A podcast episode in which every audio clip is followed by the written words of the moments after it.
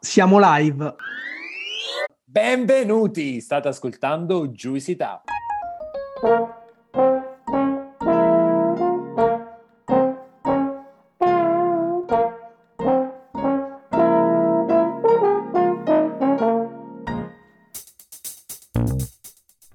Siamo Gianluca, Alessandro e Claudio, tre amici che si sono conosciuti ai tempi dell'università a Pollenzo. Siamo molto diversi tra noi, ma condividiamo una grande passione per l'enogastronomia, per tutto o quasi tutto ciò che è edibile e potabile. Una di quelle amicizie costruite tra piatti di pasta e bottiglie di vino. Questo spazio si chiama Juicy Tap perché quello che faremo è spremere e tirare fuori tutto quello che c'è di interessante e innovativo nel mondo dell'enogastronomia. Stay Juice, il viaggio è appena iniziato. Siamo Alessandro e Gianluca e oggi abbiamo il piacere di avere qui ospite con noi Alvise Lunardi. Alvise è direttore export dell'azienda Baladen, storica realtà produttrice di birra nata a Piozzo in provincia di Cuneo. Alvise, oltre ad avere una grandissima esperienza, è un globetrotter incredibile e al momento si trova a Londra. È un grande piacere averti qui, Alvise, benvenuto su Juicy Tap. Grazie mille Ale e grazie mille Gianluca ed è un onore essere qui. Onore tutto nostro, io direi subito di iniziare l'intervista eh, partiamo con la prima domanda, chiaramente è una chiacchierata come sempre. Ti chiederei di dirci chi è Alvise Lunardi, eh, che percorso ha fatto dalle tue origini, le tue esperienze. Io so che puoi raccontarci qualsiasi cosa perché ne hai vissute di tutti i colori e dici tutto quello che ti ha portato oggi in Baladen? Eh, guarda, eh, cerco di comprimere perché ho avuto una, una vita abbastanza eh, intensa, diciamo, no? Eh, comunque io nasco l'ultimo dell'anno del 66 da una famiglia abbastanza umile, um, papà um, pittore, mamma scultrice, quindi non ce n'erano tanti eh, e quindi... Um, vado a cosa vado, cioè, mi mandano a fare ragioneria perché al tempo sembrava una fantastica idea avere un ragioniere in casa, che poi non avevo neanche sbagliato completamente. Tra le altre, tra le altre cose, il nonno, il nonno materno, aveva, aveva vigneti, aveva vigneti in pianura, eh, però li, aveva, li, ha venduti prima che io nascessi. Eh, però ho avuto il modo di, di, andare a vedere le campagne e innamorarmi un po' del vino eh, quando ero piccolo però dopo prende il sopravvento, prende il sopravvento due cose fondamentalmente, la passione folle per il rock and roll e per il calcio. Quindi cosa succede? Uh, io sono veronese, uh, veronese vero, e, e, e niente, uh, il, nel 79 mi, com, mi, abbono a 13 anni alla famigerata curva sud del Verona e, e, seguo le partite in casa e anche in trasferta, coronando nell'85 il sogno dello scudetto. Campioni, campioni, campioni, campioni, campioni il Verona campione d'Italia 1984-85. Insomma, poi vado a vedere le partite di UEFA e di, di, Champions e via, insomma, no? E quindi lì, sai, grande passione per il calcio. Poi la musica, comincio a collezionare dischi, perché comunque a casa la musica era un po' vista un po' male, si, si ascoltava solo musica classica, perché il pop era un po' visto come una cosa facile. Quindi cosa succede? A me, io mi innamoro del rock and roll. Eh, nell'81 vedo Edoardo Bennato in arena che, e dec- lì decido di, che devo suonare uno strumento e scelgo il basso. E nell'83 vedo i Clash ehm, al Palasport di Milano e lì ho capito che io volevo fare la rockstar e, e volevo andare a farla a Londra perché sai, London Calling e basta, fine. E non ce n'è stato per nessuno.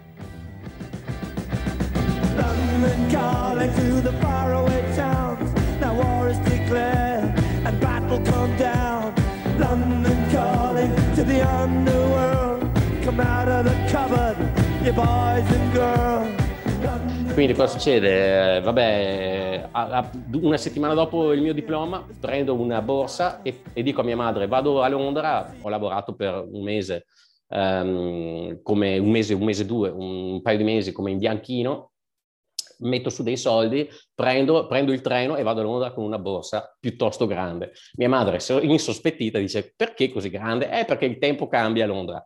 Niente, dico, torno tra, una, tra tre, quattro, due settimane, tre, quel che l'è, e non sono più tornato. eh, dopo sette mesi arriva la cartolina militare, quindi torno a casa e faccio il militare. Dopo il militare, io sono molto veloce con le lingue, le imparo molto velocemente e ne, ne, già ne parlavo 3-4. Eh, e quindi cosa faccio? Import-export, marmi e graniti, un classico del veronese, ma io a dire la verità mi innamoro pazzamente della pietra, no? del, del, granito, del, del, del, marmo, una cosa naturale.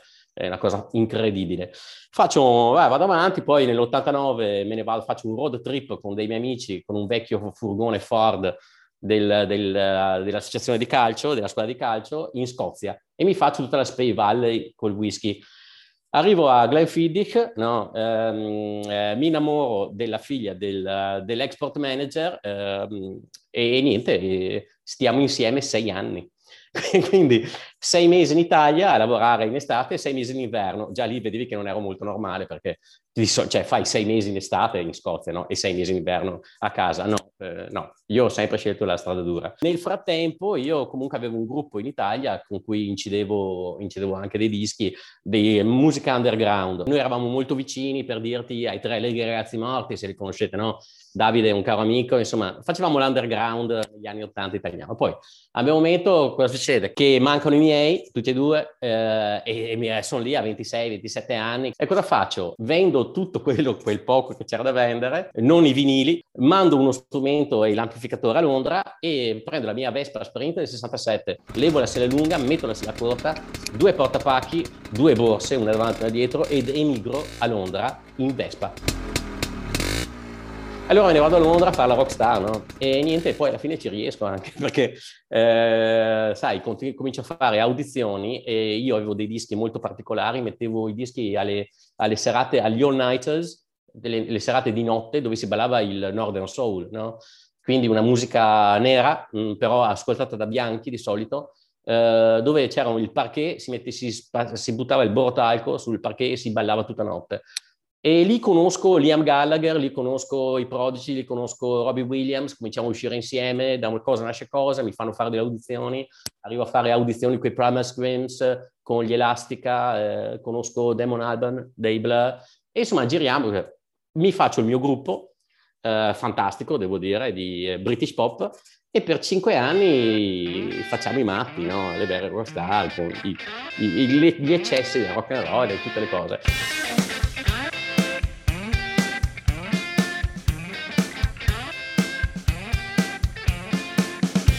Abbiamo momento dico, beh ragazzi, adesso bisogna smettere e mi, metto in, mi rimetto in carreggiata e, e niente, eh, comincio a lavorare come tecni- analista bancario, ehm, analista di credito alla Visa, carte di credito, di notte. Eh, uno dei benefit è che ti pagano l'università, quindi mi laureo in informatica e giapponese serale, perché io cominciavo a lavorare a mezzanotte. E, e niente, la sera dalle 8 alle, a mezzanotte andavo a scuola alla eh, London University e al SOAS. Facevo informatica da una parte e giapponese da quell'altra. Mi lavoro in tre anni e da lì comincio una carriera da informatico molto bella, con dei master, con delle cose spaziali che in Italia ancora non sanno neanche come sono disegnate, eh, tuttora, a distanza di 20 anni. E, e, niente, faccio questa, questa, carriera così, che culmina con uh, due anni e mezzo alla UEFA, dove, dove faccio il, dir- il direttore di, di, um, di, programma della Champions League.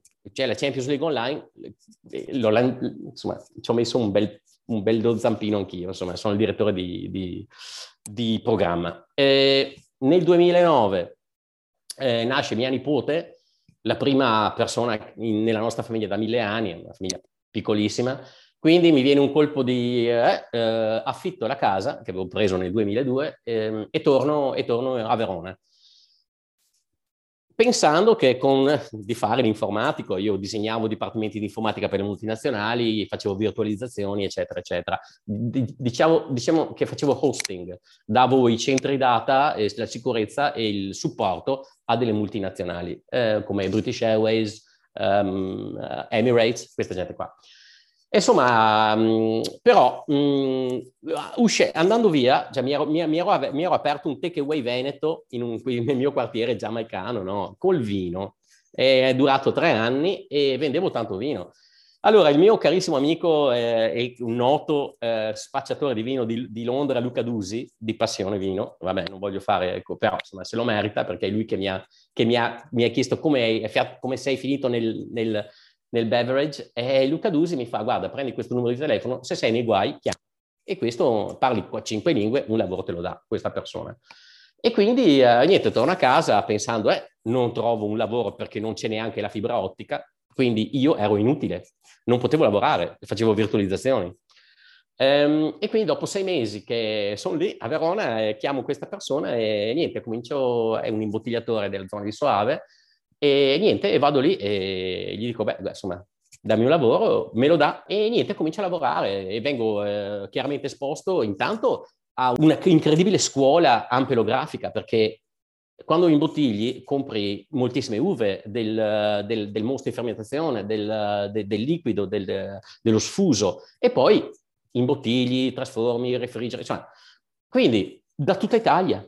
Quindi in, un, in, tre anni, in tre anni che sono stato lì, eh, ho imparato tantissime cose, mm, comprare l'uva, eh, comprare lo sfuso, la trasformazione, il laboratorio, la viticoltura, però Luca mi aveva dato questo numero dicendo guarda, tu devi vendere vino. E io ero un ingegnere informatico, lo guardo e gli faccio no, guarda, tu devi vedere uno psicologo, perché cioè, io non, non, vendo niente, io costruisco, io mm, disegno, eh, virtualizzo, eh, pianifico. E vabbè, comunque aveva ragione lui, perché giro di, nel giro di tre anni vendo uno sproposito di vino in giro per il mondo. Cosa succede? Vado in Cina, ehm, c'è una joint venture di un certo tipo, incontro Anna Bona della Marchese di Barolo. Ci troviamo benissimo, e da lì a non molto mi offre un lavoro, mi offre da export manager alla Marchese. Anche lì la guardo e gli dico, ma sei sicura? Cioè, um, e lei mi fa, no, guarda, vai, secondo me sei la persona giusta. E aveva ragione lei, di nuovo. Quindi altra persona molto importante della mia vita facciamo cinque anni insieme, facciamo delle cose bellissime, andiamo in giro per il mondo e, e però dopo cinque anni eh, io sono uno abbastanza mm, che deve, che deve creare, che deve... E 11 anni fa, quando mi spostai da Verona a Barolo, avevo questo, questa lista di eroi, no? Domenico Clerico, eh, Voerzio, mm, Rinaldi, eh, Canonica, Roagna e alla fine c'era Teo Musso, perché comunque a me la birra è sempre piaciuta. Eh, io andavo all'Oktoberfest ogni anno, hai capito? Cioè, malato, vero? E poi mi piaceva molto la birra belga.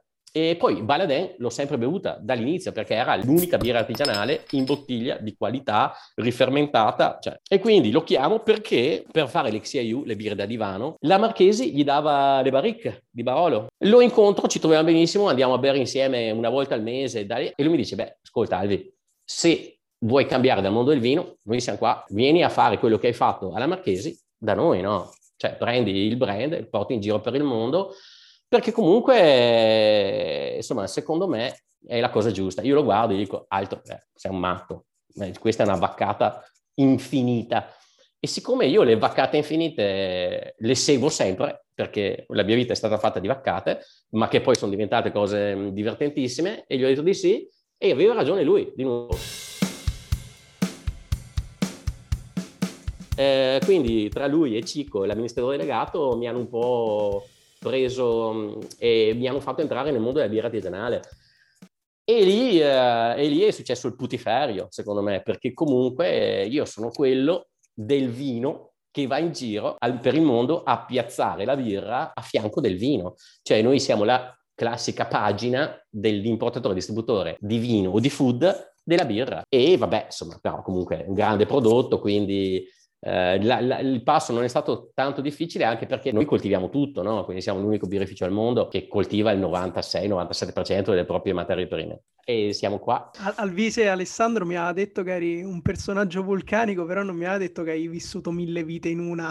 eh, eh, mi sono dato da fare, io sono, sono un grandissimo curioso. Alvise oggi però lavora per un'azienda italiana super eh, che, è appunto, che è appunto la Baladen. La Baladen ha una storia, e correggimi se sbaglio, lunghissima. Se non sbaglio, Teo sì. Musso ha, ha fondato il, um, il, pub Le Baladen a Piozzo nel 1986, quindi parliamo sì, veramente di molti, sì, molti anni fa. Eh, e eh partendo da quel 1986, ehm, che cos'è Baladen? Eh, se la dovessi raccontare, come è nata, come si è sviluppata e che cos'è oggi Baladen? Allora, da quello che ti posso dire io, che sono prima um, diventato amico di Teo e poi, e poi uh, dipendente o collega. Allora, Baladen è, è un'idea, è l'idea di Teo che è nata dalla frizione di quello che lui sentiva quando era un ragazzino e intorno c'erano persone molto legate alla langa, al territorio ehm, e al vino. ed era sempre vino, vino, territorio, no? terra, eccetera. E lui ha detto, vabbè ragazzi, eh, io sono un punk, ascolto il rock and roll, eh, vado in giro con gli orecchini, i capelli colorati, sono un ribelle. La birra artigianale è ribellione. E lui l'ha messa in pratica. Eh, ha detto, ragazzi, io non voglio fare il vino come... Uh, come tutte le persone che conosco, eccetera, io faccio qualcosa di diverso. Voglio, voglio fare la birra, eh, la birra che comunica ai giovani. Um, ed, ed, è un tema, eh? molti avventori sono più giovani nella birra che nel vino ed è un peccato. Bisogna lavorarci su, ragazzi, ok? Bisogna, bisogna avvicinare le persone giovani al vino, bisogna fargli innamorare. Alla birra è facile, perché comunque la birra ha una, una, componente comunicativa molto più giovane. E quindi lui l'ha presa, l'ha presa e l'ha creata. Poi ha aperto un pub a Piozza, vero? 800 persone in, nella, nella parte della Langa, posso dire meno fortunata, cioè quindi non esattamente Manhattan, ok? E questo l'ha ha preso, ha aperto, ha cominciato a fare musica dal vivo, perché comunque noi la musica è fondamentale a Baladin, e cibo e, eh, e grandi etichette di birra. Dall'86 al 96, siccome non ci stava dentro, perché è un uomo che è vulcanico, è un visionario, lui dorme, credo che dorma un'ora di notte, non so. Um, e, e, niente, ha creato questo pub fantastico, un centro di, uh, di, di, di proprio di, um, incontro pazzesco dove centinaia di persone venivano, bevevano la birra e dall'86 al 96 impara a fare la birra in Inghilterra, in Belgio, in Germania, Gran Bretagna, ma soprattutto in Belgio e viene ispirato da, da, da dei birrai belgi molto importanti e, e si, si, fa il primo birrificio, il primo brew pub italiano, diciamo più o meno. Si fa la birra in casa. Però c'è molto di più perché, perché lui, avendo comunque origini contadine, la birra alla fine viene dalla terra e lui è riuscito comunque a, a, a creare una situazione per la quale ha, ha, spostato il birrificio artigianale piccolo a birrificio agricolo, ovvero fare quello che faceva il babbo, eh, quello che faceva anche mio nonno, cioè coltivare per, per produrre. E nella birra non è scontato, perché il 99% delle persone alzano il telefono e comprano gli ingredienti. E invece Teo ha avuto questa grande visione di fare un birrificio uh, di, uh, agricolo, quindi usare i, la, la, terra, coltivarla, raccogliere i frutti, farsi, cioè isolarsi, propagarsi i lieviti, piantarsi il luppolo e fare quello che faceva il babbo uh, con tutte le altre culture, ma con la birra. Chiudere il cerchio, chiudere la filiera. E questa è una grande cosa, secondo me. E quindi, eh, e quindi, lui ha seguito questa cosa e ha dato veramente una grandissima dignità a un prodotto che, che era diventato un, una bibita, che era diventato, ci facciamo una birretta, ok? Ma la birretta non sapeva di niente, erano tutte uguali finché non è arrivato Teo Musso e lì è cambiato tutto. Ma quindi per eh, fare un attimo un quadro generale, oggi Baladen che cos'è? Baladen è un birrificio agricolo che si sta ormai diventando 100% italiano in tutte le materie prime. Eh, produciamo fusti, bottiglie e adesso abbiamo iniziato a anche eh, a produrre una bella linea di lattine. Facciamo tante cose strane eh, perché comunque Teo è un visionario, esplora continuamente e sposta i confini della birra artigianale oltre alla birra artigianale. Abbiamo, abbiamo 12 pub in Italia, non solo monomarca, abbiamo il progetto Open eh, a Torino e a Cuneo e a Roma dove abbiamo il, 60, il 40% di birre nostre alla spina e il 60% sono birre ospiti dei nostri amici italiani. Alvi, io ti chiederei, visto che ci hai fatto un, un eccellente quadro di, di Baladen oggi, ti chiederei com'è strutturato invece il tuo lavoro oggi, quali sono i mercati in cui operi? Sì, allora guarda, allora pre-Covid diciamo che io facevo un po' il lavoro che, facevano, che fanno gli export manager del vino, con alcune smussature, con alcune diversioni ovviamente ricerca degli importatori e distributori sul territorio, visite regolari nei paesi di riferimento che ormai uh, sono, una, sono quasi 60. Uh, quindi comincia a diventare una roba un po' complessa. E ovviamente sviluppo orizzontale e verticale del mercato. Verticale quando hai degli importatori e distributori solidi, quindi vuoi sviluppare all'interno del paese la, la, presenza del brand e orizzontali perché vai a mettere le bandierine in giro per il mondo. Ecco, fiere non tantissime, devo dire, perché comunque io seguo la filosofia del vino. Quindi ho una, una forte esperienza di export management del vino e quindi seguo un pochino quella filosofia. Quindi tanto, tanta importanza il posizionamento. Vai a cercarti, io faccio 250 giorni all'anno fuori, 100 voli all'anno, Quindi perché? Perché se vuoi fare posizionamento è quello che devi fare. Se vuoi fare volumi, fai un'altra cosa. Ma noi nell'artigianato sì, siamo tra i, tra i, più grandi, diciamo, birrifici italiani artigianali, però cioè, messi a fianco del più piccolo birrificio industriale, cioè Mm, noi in un anno facciamo quello che loro fanno in una settimana, capisci? Quindi, quindi, il posizionamento è importante, spiegare tanto, tanto i prodotti, educare l'importatore e il distributore a trattare bene il prodotto. Io perché giro come un pazzo? Perché il prodotto va accompagnato. Quando è un prodotto che costa di più, perché comunque noi facciamo una rifermentazione lunga, perché il packaging è, è strafigo, perché, perché, Teo è un maniaco del dettaglio, no? Quindi se abbiamo una bottiglia la, la, deve fare Bernini e l'etichetta Raffaello, hai capito? E Teo è così, non c'è niente da fare. Io che sono un commerciale vorrei strangolarlo per amore, però, eh, però ha ragione lui. Quindi qualità, eh, posizionamento, educazione e io vado in giro per il mondo a fare queste cose. Faccio ovviamente dei beer dinners, faccio delle masterclasses eh, e visito i clienti. Io vendo Italia, io vendo totalmente e assolutamente Italia. Poi vendo anche Piemonte, per carità, però io vendo Italia. Io vado in giro e dico, guarda, la birra italiana è una cosa pazzesca, no? Um, l'abbinamento è una cosa fondamentale. Io passo molto tempo con sommelier, eh, buyers e chef, tantissimi chef, perché c'è uno scambio, perché ci trovano delle idee, è, molto, è molto stimolante. Il fatto che tu sia innamorato del tuo lavoro penso sia evidente. Detto questo, mi hai già bruciato praticamente la, la prossima domanda, te la faccio comunque eh, per cercare di mettere insieme i pezzi. Allora, eh. Baladen è a tutti gli effetti uno dei, se non il brand italiano legato al mondo della birra artigianale più noti e diffusi. Sì, Su questo è, sì. è, fuori, è, fuori, è, fuori, ombra di dubbio. Sì. Qual è stata la vostra strategia di crescita? Tu mi hai parlato di posizionamento, di collaborazioni, di pub monomarca, di packaging super riconoscibili e io confermo tutte queste cose, un'evidente qualità dei prodotti. È stato un insieme di tutte queste cose o, Senza o dubbio. c'è stato un qualcosa che, che vi ha mhm. fatto proprio svoltare? Teo è venuto a prendermi dal mondo del vino.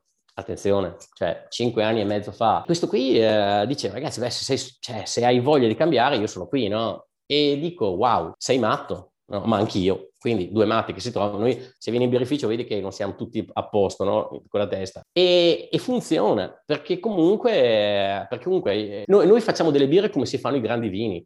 Uh, il, la, il, grande challenge del, del, grande vino è fare un vino complesso che sia elegante e bevibile in un, in un tempo veloce. E tu dici, vabbè, questo vabbè, è la solita... Fe-". No, no, questo è un casino. Cioè, perché non è che lo... Cioè, è, è veramente difficile. Devi essere un, un, grande enologo per fare una cosa del genere. E lui ci è arrivato, con anni di esperienza, a fare delle rifermentazioni eleganti, bilanciate, che vanno benissimo con tantissimi cibi, ed ha pescato uno del vino che... Quindi quella è stata una grossa svolta, secondo me. E lì io ho cominciato a, intanto mi ha dato carta bianca su tutto, cosa che non è scontata. E io, tassello per tassello, ho guardato i 20-25 paesi che avevamo. È la solita cosa che guardi quando entri in un'azienda. Un terzo li tieni, un terzo ma e un terzo no. E quindi pian piano ho lavorato e ho, ho cercato di sviluppare la, la, distribuzione. Ho costruito la rete di distributori internazionali, quindi prima l'importatore, poi cercare di sviluppare la distribuzione, poi visitare il paese. Allo stesso tempo, quindi tre velocità, quelli bravissimi sono andato a farli diventare più bravi, quelli un po' così sono andato a capire se potevamo continuare insieme a svilupparci oppure dovevamo fermarci e lì 50% e gli altri li ho cambiati. Pian pianino, pian pianino li cambi perché fai delle scelte, giri il mondo, cominci a fare lavorare il tuo network. I miei paesi top sono Svizzera, Francia, Stati Uniti, Olanda, Belgio, Giappone, Australia, vai a vendere veramente il ghiacciolo agli eschimesi. Però avevo capito che se io andavo lì e vincevo, il resto sarebbe venuto. Però devi, devi ovviamente trovare il, la comunicazione giusta con il parco di birre che abbiamo, ne facciamo più di 50. Noi partiamo dall'aperitivo e arriviamo alla meditazione e puoi accontentare molti clienti. Ovviamente si parla sempre di orecca, perché io all'estero non sono in nessun supermercato, cioè perché comunque sai il prezzo e la difficoltà di comunicare la nostra birra uno, su uno scaffale è considerevole. Poi in Cina, in Giappone è ovvio che ci sono degli supermercati di, di prodotti importati che, eh, dove sei, no? Perché comunque la visibilità è anche quella importante. Poi se il cliente o il futuro cliente o il potenziale cliente viene a Piozza a vedere quello che facciamo, beh, capisce che siamo matti veramente. Perché prima, sai, a raccontare la storia, nessuno ci crede. La realtà è che io devo sempre comprimerla la storia. Teo fa una birra solo quando gli succede qualcosa. Ogni birra è una storia. C'è gente che deve costruire una storia, cioè noi dobbiamo Noi dobbiamo comprimere negli Stati Uniti dove c'è lo speed dating. Mi dicono, ok, abbiamo tre birre al vise, hai 15 minuti. Io devo scegliere la porzione di storia da raccontare e devo essere velocissimo. Quindi devo entrare, devo guardare negli occhi di questa persona, stringergli la mano e capire immediatamente che pezzo di storia vuole sentirsi dire. Chiaro, e secondo me quello che emerge è che sicuramente dietro a Baladen c'è un prodotto di primissima qualità che ha permesso in primo luogo a Baladen in Italia di diventare sinonimo di birra artigianale, perché almeno per me è così, e poi di riuscire a portare Baladen in giro per il mondo. Però da quello che ci hai raccontato anche tu Alvise, secondo me un'altra cosa molto rilevante è il fatto e dell'importanza del, del, marketing, della comunicazione del brand Baladen quando questo prodotto viene, viene venduto. E essendo molto appassionato io di questi temi, c'è un, un elemento specifico nel, nella vostra comunicazione, nel vostro fare branding che mi ha colpito ed è il fatto di essere estremamente legato all'esperienza. Tu ci hai parlato di molti pub in Italia, di questi Open Baladen, ma addirittura dei resort in Tanzania, in Marocco e il pub che avete aperto ah, sì. a Camden a Londra e Certo. Quanto è importante il fatto di avere dei luoghi fisici per Baladen, per, per farsi conoscere? Allora, è importante, intanto una cosa bella è che non, non c'è un pub uguale all'altro. Baladen è un'esperienza, è, un, è, un, è uno stato d'animo, cioè tu entri dentro in, nel pub di Torino e di Roma, tu perfettamente, sai perfettamente che sei a Baladen, ma è completamente diverso, la cucina è diversa, eh, le persone sono diverse, l'ambiente è diverso, la musica è diversa. Noi non facciamo franchising e sicuramente Teo mette del suo in ogni posto, ma assorbe anche parte del posto, no? È, è importantissimo. È un po' come le birre. Le birre sono tutte completamente diverse le nostre, ma tu le bevi e sai che Baladin. Non c'è una cosa che mi irrita di più di un produttore di vino dove lo Chardonnay è completamente diverso filosoficamente al Pinot Nero. Vado fuori di testa, ma come? Ma l'ha fatto un altro enologo, perché quando segue il mercato è diverso. Invece io voglio che l- tutte le cose siano riconoscibili perché dietro ci deve essere un birraio, un grande mastro birraio e quindi bevi Baladin o un grande enologo. E, e come i collocali, tu, è tutto, ognuno è diverso, ma sono tutti baladin. Il primo è stato, credo, fuori da... Allora, intanto a Friburgo abbiamo un grande amico che ha aperto un, un, un pub che è praticamente un baladin. Poi Essaouira, in Marocco, abbiamo un riad con 10 camere, molto bello, molto romantico, eh, con un ristorante di pasta sotto. E anche lì è Teo che, avendo avuto eh, moglie marocchina, è andato in questo posto qui, gli è piaciuto, pim pum pam, ha preso il posto. Ed è così, è di pancia. Zanzibar, Teo era in vacanza là, eh, come al solito se ne va in giro per il mondo, noi siamo tutti quanti un po' molto molto zingari viaggiatori, eh, si, si, stava, si stava passeggiando sulla, sulla spiaggia, ha visto un posto, gli è piaciuto, e ha chiesto a un Masai, cioè se la, la, raccontano ancora a Zanzibar, di questo tipo che è andato in banca, ha tirato fuori dei soldi e li ha messi in mano a uno sconosciuto perché gli tenesse il posto. Ma, capito? Così siamo, vero? Perché comunque Teo è un bel matto, eh? ma noi tutti diamo una grande fiducia agli sconosciuti. Perché è, molto, è un'anima molto, molto baladin, cioè noi ti apriamo sempre la porta, poi sta a te vedere come ti comporti. Però da, quando tu apri la porta, in casa ti entrano tante, tante persone che ti dicono, cavoli, questo mi ha aperto la porta. Ed è molto importante, secondo me, nella vita. Certo, bisogna essere attenti, però mai eh, troppo stressati da questa cosa qua. Devi lasciare entrare le persone nella vita, perché è, è l'unico modo per, per arricchirti, per, per, per, capire, per svilupparti. E lo stesso anche, beh, Teo è una delle persone, penso, più empatiche del pianeta. E quindi Zanzibar è stato così, e adesso è diventato un resort, abbiamo messo la birra, è una figata pazzesca, perché sei sull'oceano indiano, con le tue birrette e ci sono i masai che passano, no, è una cosa senza senso. No?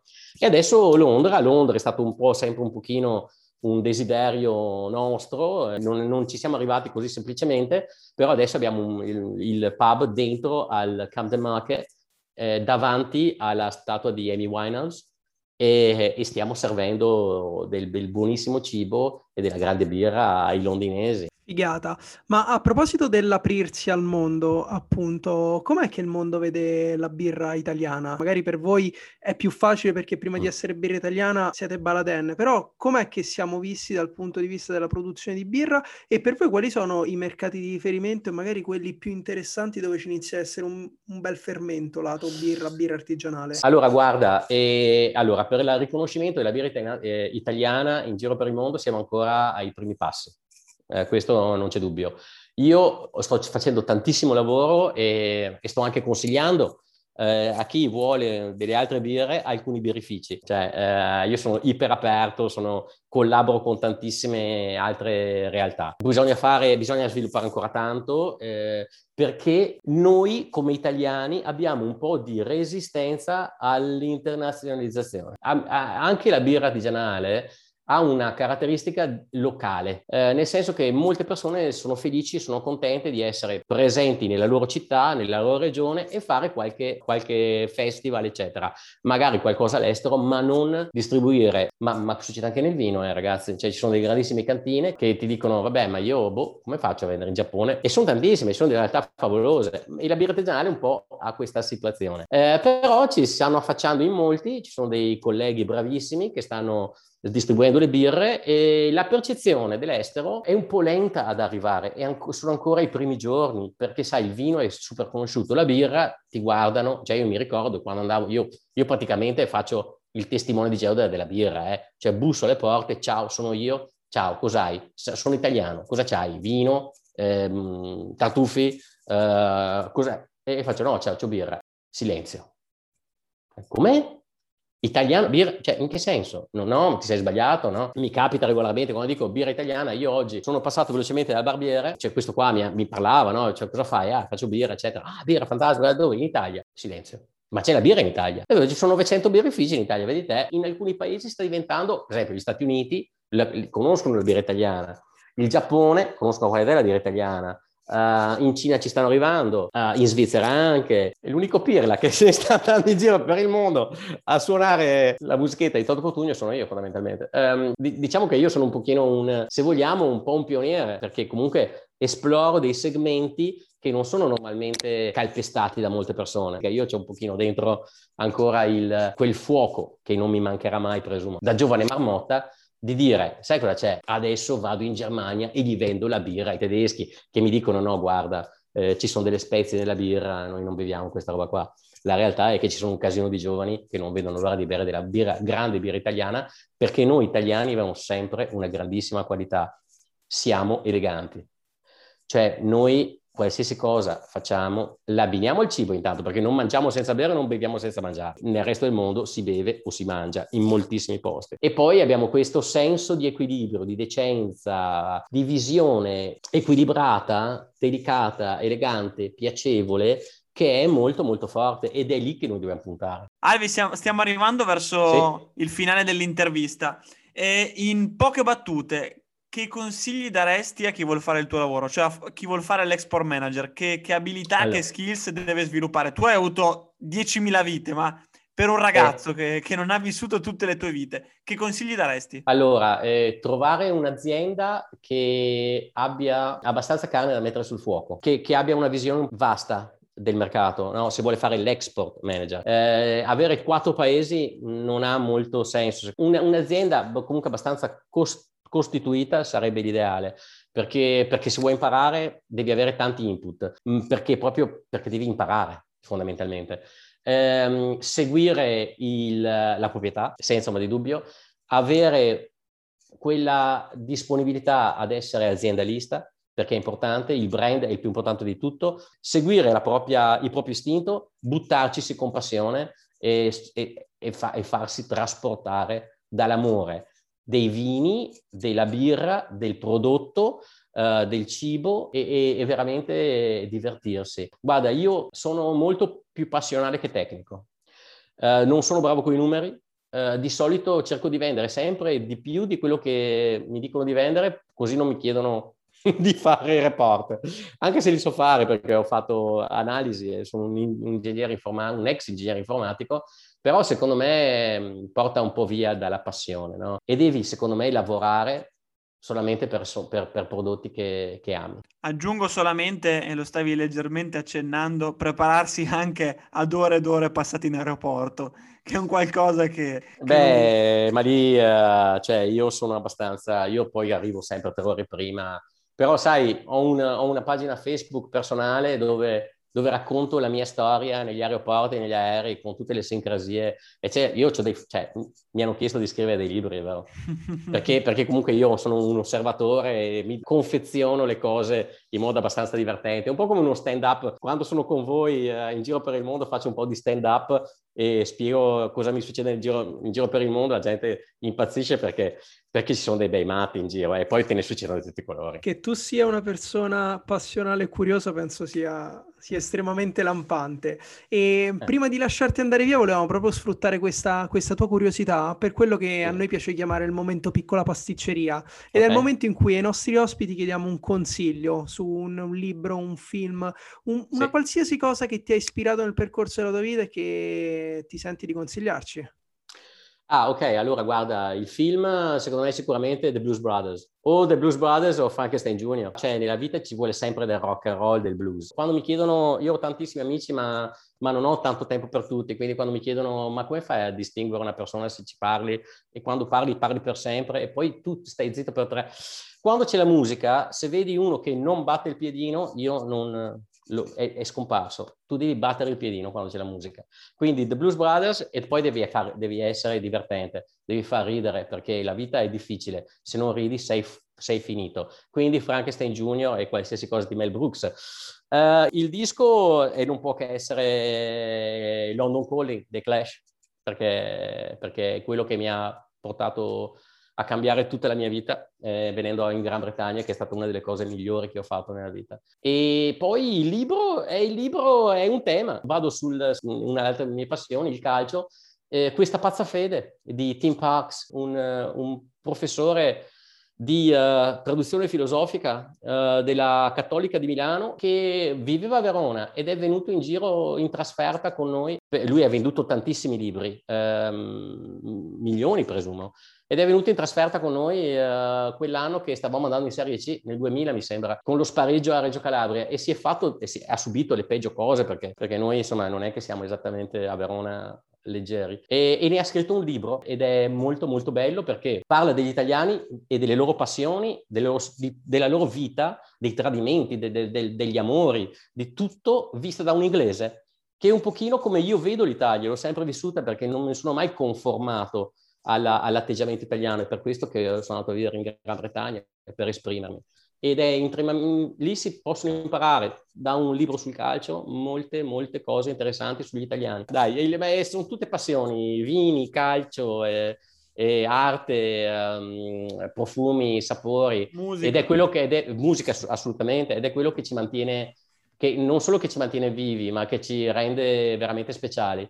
E secondo me noi dobbiamo continuare a, a perseverare in questi amori. Vabbè, faccio il John Lennon. Comunque bisogna metterci un sacco di amore in tutto quello che facciamo, è fondamentale. Alvise, grazie mille. È stata una super intervista, è stato un piacere averti ospite e essere stati parte delle tue esperienze e dei tuoi viaggi. Quindi grazie mille e ci vediamo grazie presto. Grazie a voi ragazzi. Un abbraccio e a presto. State bene. Grazie mille. Ciao. Ciao. Ciao. Hai ascoltato Juicy Tap per altri contenuti di Juice ci trovi su Instagram e sul nostro sito thisisjuice.net.